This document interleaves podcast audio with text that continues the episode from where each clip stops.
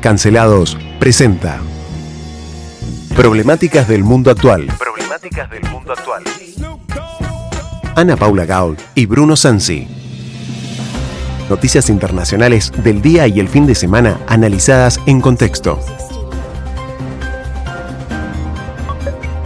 The first thing you need to know about Boris Johnson is he's a liar. Eu não vou esperar fuder minha família toda. Eu quero todo mundo armado. Todo mundo armado. Женщина, мужчина, мужчина. Мама – это мама. Отец – это отец. Y nos sentimos muy identificados con todo lo que fue de la revolución hasta el presente. Mr. Speaker, I want to apologise. He's not apologised. He's sorry because he's been caught. Y ayer Juan Domingo Biden I'm a friend of Sarah Connor. Argentina se convierte en puerta de entrada para que Rusia ingrese a América Latina de un modo más decidido. I'll be back. Muy buenas tardes, me encuentro junto con nuestro colega el señor Luis Santana en la operación y ausente nuestra queridísima Ana Paula Gaud por cuestiones de salud. Así que le mandamos un gran saludo y esperamos que se recupere. Mi nombre es Bruno Sansi y nos encontramos en una edición de lunes, del lunes 8 de agosto del año 2022 y les vamos a contar un poquitito más o menos lo que sucedió este fin de semana o por lo menos cuáles son las noticias más importantes que van a impactar en Argentina y en el mundo. Nos referimos a las noticias internacionales. Como estoy solo, soy un tipo aburrido, como decía de la Rúa, vamos a ponerle un poco de onda y un poco de música para que nos acompañe en las noticias. Así que vamos para allá, Lucho. Y al ritmo de esta música colombiana, les contamos que acaba de asumir ayer apenas el nuevo presidente de Colombia, Gustavo Petro. Fue una asunción muy interesante, recordemos que es la primera vez en 200 años de historia que la izquierda colombiana tiene la posibilidad de acceder al poder. Es una situación muy interesante, absolutamente inédita. Se espera, por lo menos hay mucha esperanza, hay un altísimo nivel de aceptación y de imagen positiva que ronda prácticamente el 70% de la población.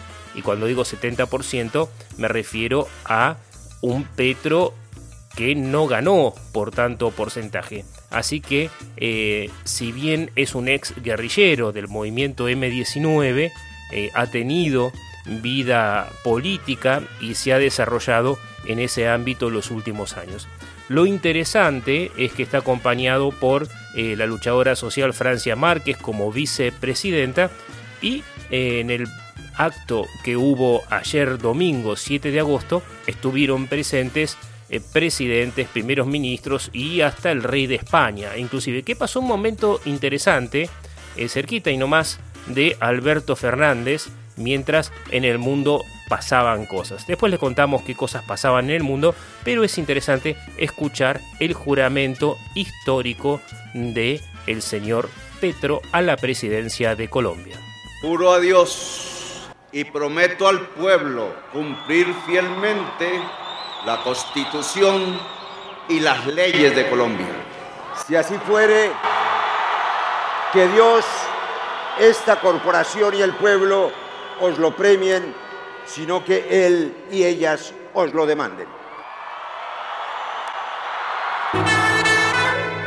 Y así juraba Gustavo Petro desempeñar su papel presidencial, el primero en muchísimos, muchísimos años, un ex guerrillero, decíamos, del grupo M19, que hizo de su acto una manifestación política, que tal vez acompañe la importancia del momento o tal vez simplemente eh, sea un eh, llamado o reivindicación propia para su grupo político, aprovechando que por primera vez alguien de izquierda está en el poder colombiano. Como sea, esta fiesta se replicó en diferentes lugares de Colombia. Obviamente el acto duró más de lo normal. Ahora les vamos a contar un pequeño detalle de por qué también. Pero digo, duró más de lo normal de lo que suele durar un simple acto de asunción presidencial, por lo menos en la historia de Colombia, porque se festejó no solamente en frente del Palacio Presidencial, sino que hubo festejos simultáneos que fueron replicados en diferentes lugares del país, sobre todo espectáculos musicales. Petro eh, llamó a la unidad nacional, prometió la paz, pidió no naturalizar la desigualdad y la pobreza, enarbolando el tema de la mejora de la situación de los pobres como una bandera común. Habló de impuestos justos, eh, obviamente tuvo que hablar, dada la época, de la cuestión de la igualdad de género y, como decíamos, hizo un llamado a la unidad. Pero el momento se puso raro, por lo menos no vamos a decir se empañó porque no sabemos qué alcances va a tener en realidad esto o si es una muestra en la política colombiana que tiene muchísimas aristas. El señor Petro había pedido la espada de Simón Bolívar del Libertador. Esa espada había sido robada en el año 1974 por su propio grupo de guerrilla, el M-19, porque ellos eh, defendían o decían ser bolivarianos y la devolvió el mismo grupo en el año 1991 cuando esta organización de la cual participaba Petro se desarmó, o sea, entregó las armas y se desvinculó de la lucha armada que venía haciendo. Entonces, ¿qué pasó? El presidente Duque, eh, al haber sido pedido pedía la espada, y él siendo todavía presidente, se negó a hacer ese trámite, adujo cuestiones legales. Bueno, ¿Cuál fue el primer acto de gobierno? Como presidente de Colombia solicito a la Casa Militar traer la espada de Bolívar. Un orden, una orden del mandato popular y de este mandatario. Así que eso, pide la espada a la Casa Militar. Es un un momento un poco difícil, incómodo. Estaba ahí el rey de España, que también sintió esa incomodidad. Y digo, ¿por qué sintió la incomodidad? Porque es descendiente justamente de la corona española, de la cual Bolívar eh, confronta y consigue la independencia de la región. Entonces, esa orden de Petro llega a la casa militar y el edecán no sabe mucho qué hacer. ¿Por qué?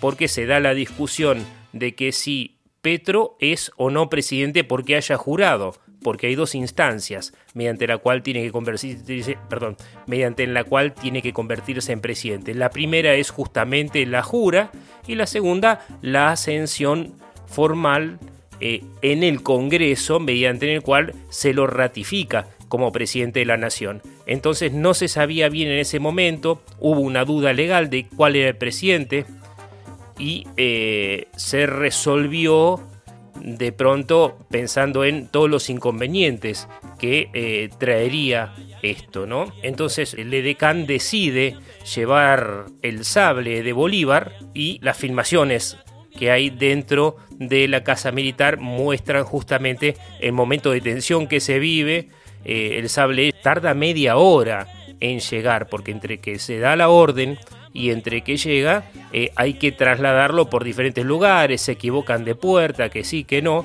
La cuestión es que el sable llega y Petro lo muestra como símbolo de esa unidad que él proclama. Eso fue un poco polémico, estaban ahí algunos manifestantes que son del grupo político de Petro entonando sus canciones, se vio como una especie de eh, revanchismo personal por un lado, pero por el otro probablemente eh, sea eh, un nuevo símbolo que va a utilizar el nuevo presidente colombiano luego de su asunción o por lo menos para su discurso. De ahí en adelante el sable iba adelante en la caminata que se hizo posterior y el presidente Petro con su esposa atrás acompañando y escoltándolo. Así que bueno, vamos a ver qué pasa en Colombia. Eh, no fue una, una asunción normal, fue un poquito en un sentido desprolija y en otro un llamado a la unidad. Como sea, el presidente colombiano va a tener una tarea muy, pero muy complicada por delante, porque ahora es el jefe de las Fuerzas Armadas y cualquier cosa que suceda desde el Estado lo va a afectar directamente. Primero porque él es el que debe dar las órdenes y segundo porque va a ser el responsable en un país que no tiene eh, las Fuerzas Armadas y mucho menos la policía preparadas para la convivencia democrática porque no es esa la historia de Colombia. Así que se va a poner muy, pero muy, muy interesante. Esperemos que tenga suerte, esperemos que todos los colombianos estén unidos, que no baje su imagen y que haga una muy buena gestión. Así que Lucho, nos vamos a la próxima noticia con nueva música.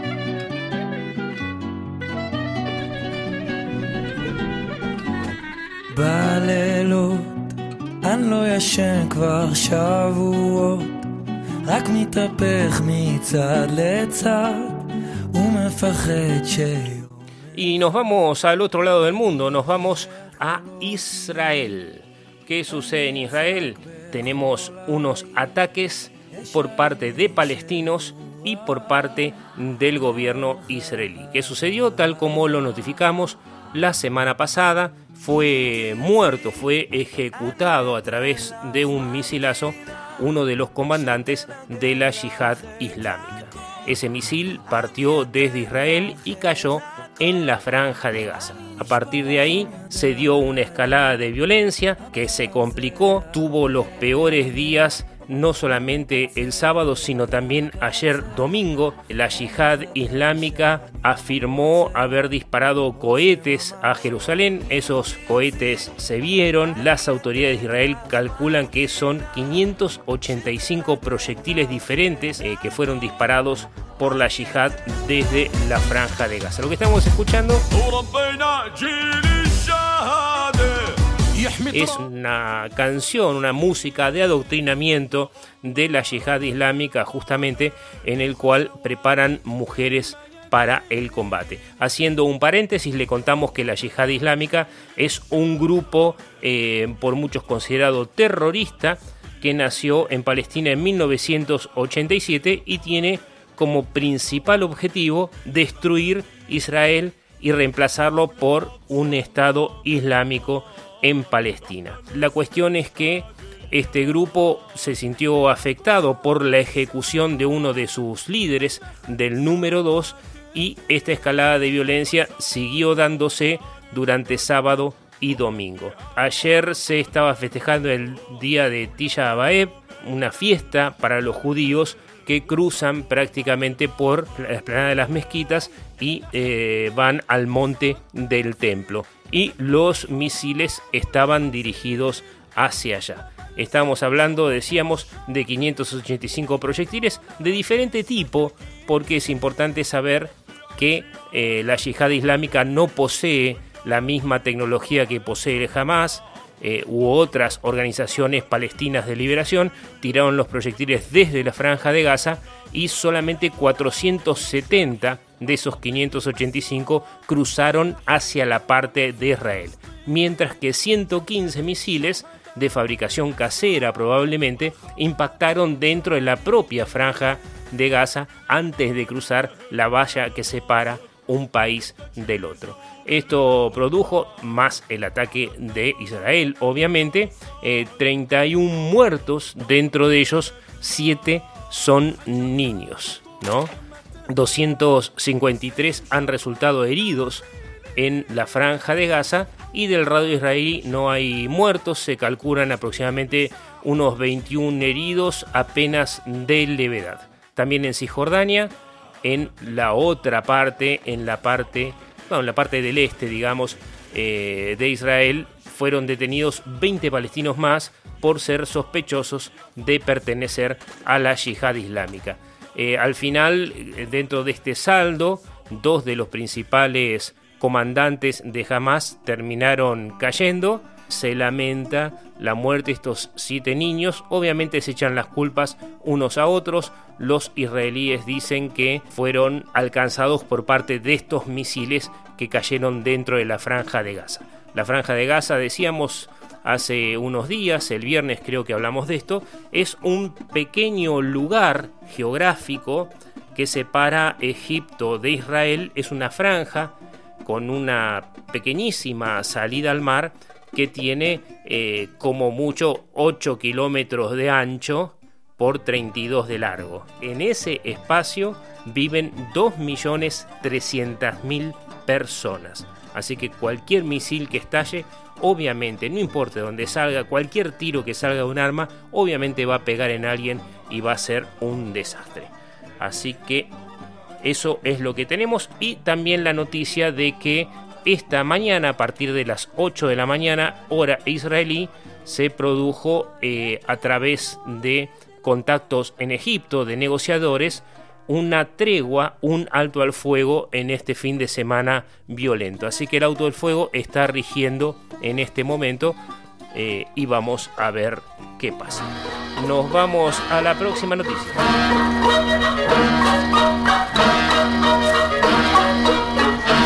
Y estamos con esta música, estamos en China, nos vamos a China, tenemos varias noticias sobre China, porque yo les contaba que el presidente argentino estaba en la asunción de Petro en Colombia, mientras Argentina se posesionaba de una forma muy muy dura condenando la visita de Nancy Pelosi a Taiwán. Esto obviamente sin que el presidente Fernández lo supiera. ¿Por qué? Porque son las declaraciones del embajador argentino en China. Escuchemos lo que dijo. Nosotros estamos seguros de que esta visita ha sido una provocación, ha sido una provocación. para China y, ha sido un problema para toda la comunidad internacional. por eso queremos condenar eh, esta visita, condenar eh, esta visita y sumarnos a las voces de Latinoamérica, pero también a, a las voces de Naciones Unidas, porque el propio secretario general de Naciones Unidas, Antonio Guterres, ha declarado el principio que a Naciones Unidas se rige bajo el principio de una sola China, como es la resolución de 1971. Y aparte yo quiero ser, eh, poner un ejemplo para Argentina, para todo el pueblo argentino. Eh, la situación de nuestro reclamo de soberanía de Malvinas es un, es un elemento esencial, es un elemento identitario de todo nuestro pueblo. Por eso nosotros entendemos el principio de una sola China y estamos persiguiendo el mismo concepto de integridad territorial. Y la época colonial se terminó, estamos en el siglo XXI, no podemos permitir eh, clivajes coloniales en este siglo y en eso eh, somos eh, países hermanos en ese sentido y en esa práctica. Y no hay que permitir el uso de la doble moral, de la doble vara en el ejercicio del principio de integridad territorial y eso es algo que Argentina siempre va a estar en Naciones Unidas, en el sistema multilateral, acompañando a China en esa perspectiva. Estas fueron las palabras del embajador argentino en China, el señor Sabino Vaca Narvaja, que calificó el viaje de la presidenta de la Cámara de Representantes de Estados Unidos como un problema para toda la comunidad internacional y lo condenó, ¿sí? Esto es importante porque lo que dice el embajador de Argentina en un país es la voz que representa a su gobierno. ¿no? Recordemos, eh, o por lo menos pongamos en situación a la gente, que es un embajador. Un embajador es un representante. ¿sí? Representa a un país, a un presidente, a un rey si se tratara de una monarquía, y en este caso el embajador argentino en China, que es la segunda potencia más importante económicamente del mundo, eh, representa al país. Y acá el señor Vaca Narvaja habló en boca del presidente de la Nación, que aparte tiene su propio ministro de Relaciones Exteriores, el señor Cafiero, y condenó la presencia de la señora Pelosi como una provocación para China, alegando la integridad territorial y recordando, como bien decía recién, la cuestión de las Malvinas, hablando en contra de la colonización.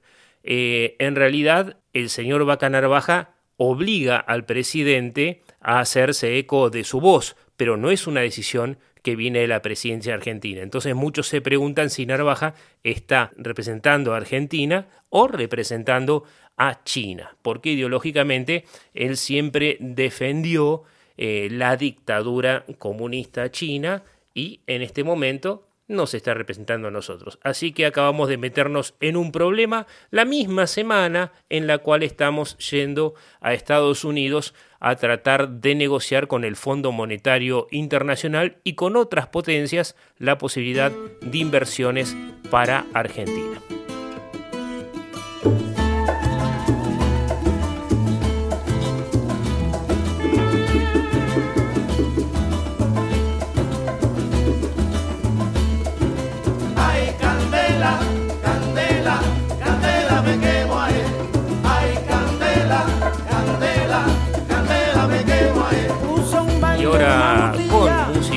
Alegre, acá con el queridísimo Ibrahim Ferrer, nos vamos un cachetito para Cuba. Les contamos que en Cuba hay un incendio muy, muy grande.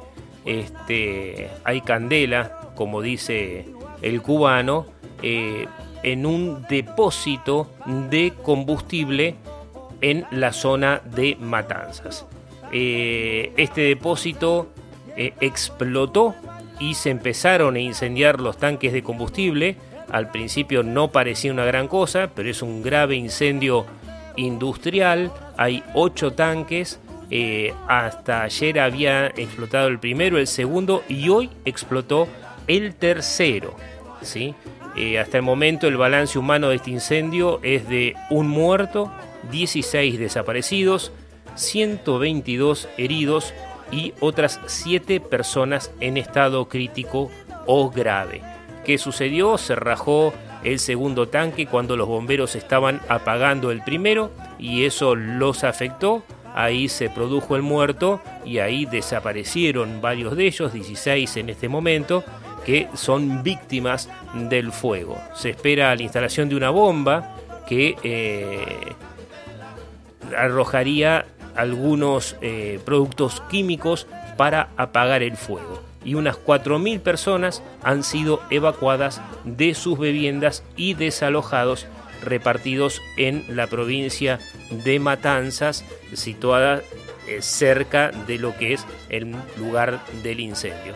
Así que este incendio, decíamos, se había declarado a las 7 de la tarde, hora local del viernes, y eh, teóricamente se produjo cuando un rayo impactó en la base de los depósitos de combustibles y sobrepasó las capacidades del sistema del pararrayos. Así que ahí fue cuando explotó el primer depósito que contiene 25.000 metros cúbicos de petróleo. Se explotaron tres tanques de estas características y quedan cinco más, así que se espera que de algún momento a otro se empiecen a reducir las llamas para que se apague esta tragedia.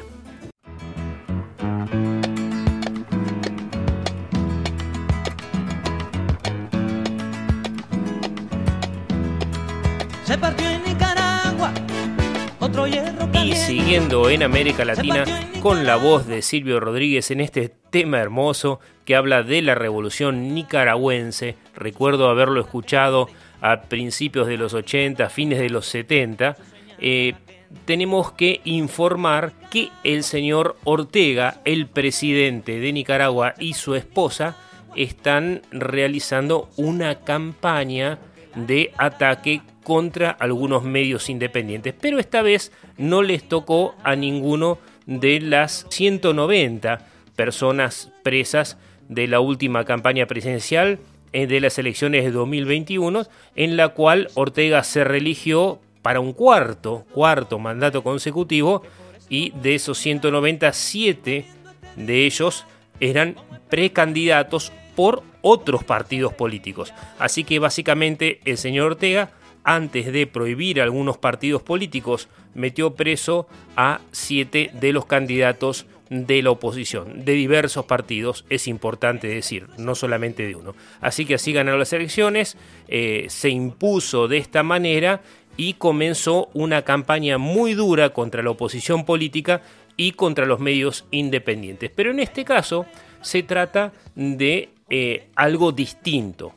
Estamos dando la noticia de que eh, en un lugar específico eh, y con la cuestión de decir que se incitaba a la violencia, el gobierno de Ortega cerró ocho radios y un canal de televisión en Matagalpa, ¿sí? Eh, por diferentes cuestiones. Siete de esas ocho radios eran radios católicas. Así que el señor Ortega no solamente va a tener problemas ahora con la propia oposición política, cual está mayormente presa, sino que también con la Iglesia Católica. Entonces, ¿qué pasó? Eh, algunos de los directivos de estas radios, por ser radios católicas, eh, dependían de Monseñor Rolando Álvarez. El gobierno acusó al señor Álvarez de incitar a ejecutar actos de odio y violencia para desestabilizar el país y anunció una investigación. ¿Qué pasó? Este prelado nicaragüense, que había sido siempre muy crítico con Ortega, acaba de ser metido preso en su propia casa. Hay una foto de él rezando rodeado de policías nicaragüenses y esta foto, digamos, se hizo viral y los diferentes obispos latinoamericanos se solidarizaron con el prelado nicaragüense. Hay un centro que se llama Consejo Episcopal Latinoamericano y Caribeño, compuesto por Perú, Costa Rica, Honduras, El Salvador, y todos estos obispos se manifestaron. ¿Quién hizo silencio? Nuestro Papa Francisco el Papa Francisco, el Vaticano no emitió opinión sobre esta persecución que sufre la Iglesia en Nicaragua y lo interesante es que Rosario Murillo, esposa del señor Ortega, empezó a criticar a Monseñor Rolando Álvarez por los contenidos de sus misas y básicamente por hablar en contra de algunas políticas de gobierno que repercutían en los más pobres. Dice el gobierno nicaragüense que este monseñor incita al odio. Entonces el Estado nicaragüense dijo, este señor es un odiador, odiar es criminal y los crímenes a la cárcel. Así que ahí está, hace seis días que está detenido en su propio episcopado porque no lo trasladan a la cárcel, sino que simplemente lo rodearon y no lo dejan salir. Cinco curas más están en la misma situación. Mientras todos los reptiles estaban preocupados por el asadito, él se fue muy apurado al micro a buscar un poco de vino. Y para disimular, Y para cerrar, una información sobre Argentina representa un poco todo lo que sucedió en la semana, la asunción de masa, el juicio que se está llevando adelante por la obra pública, inclusive las cosas que sucedieron aquí en Chubut. Pero ¿qué pasó? Problemas de plata. En este mes, en apenas este mes, se redujeron en 805 millones de dólares los depósitos en los bancos. ¿Qué significa esto? Significa que la gente que tenía plata en los bancos empezó a sacarla. No representa mucho, representa el 5,17% del total de los depósitos bancarios, pero aumenta la incertidumbre de los bancos porque la gente lo que está haciendo es empezando a desconfiar del Estado, empezando a desconfiar o teniendo miedo de que se produzca lo que se produjo en aquel momento. Recuerdan cuando el señor Dualde, en aquel momento presidente de la Nación, dijo, los que reciban dólares los que depositaron dólares recibirán dólares y bueno, no recibieron nada. Bueno, la gente está temiendo eso, así que un 5,17% eh, es el retiro de particulares de los bancos en dólares este mes. Así que se va complicando la situación argentina. Y a eso se le suma que el Banco Central, desde que se anunció que Massa sería ministro de Economía, vendió 924 millones de dólares ¿sí? solamente para mantener el precio del dólar oficial. Así que bueno, nos vamos despidiendo con un poco de música en este noticiero. Muchas gracias, Lucho Santana, Bruno Sansi y el les Y como yo era un perdido, nos encontráramos los dos. Era de noche y la chinita tenía miedo, miedo le daba de andar solita. Anduvo un poco y se sentó junto a la china, junto a la china me senté yo. Y yo a que sí y ella que no. Y yo a que sí y ella que no.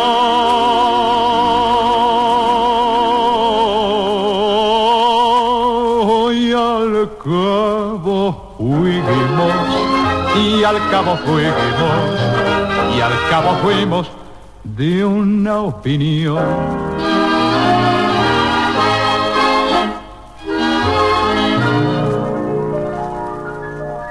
Bajo el cielo de la China, la chinita suspiró y la luna en ese instante indiscreta la besó.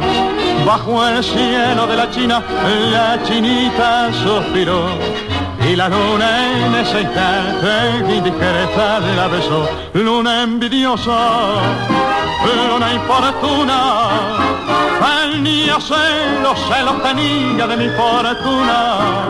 Pero una nube la oscureció, como la luna, como la luna la besé yo. Después no vi lo que pasó la oscuridad me lo impidió.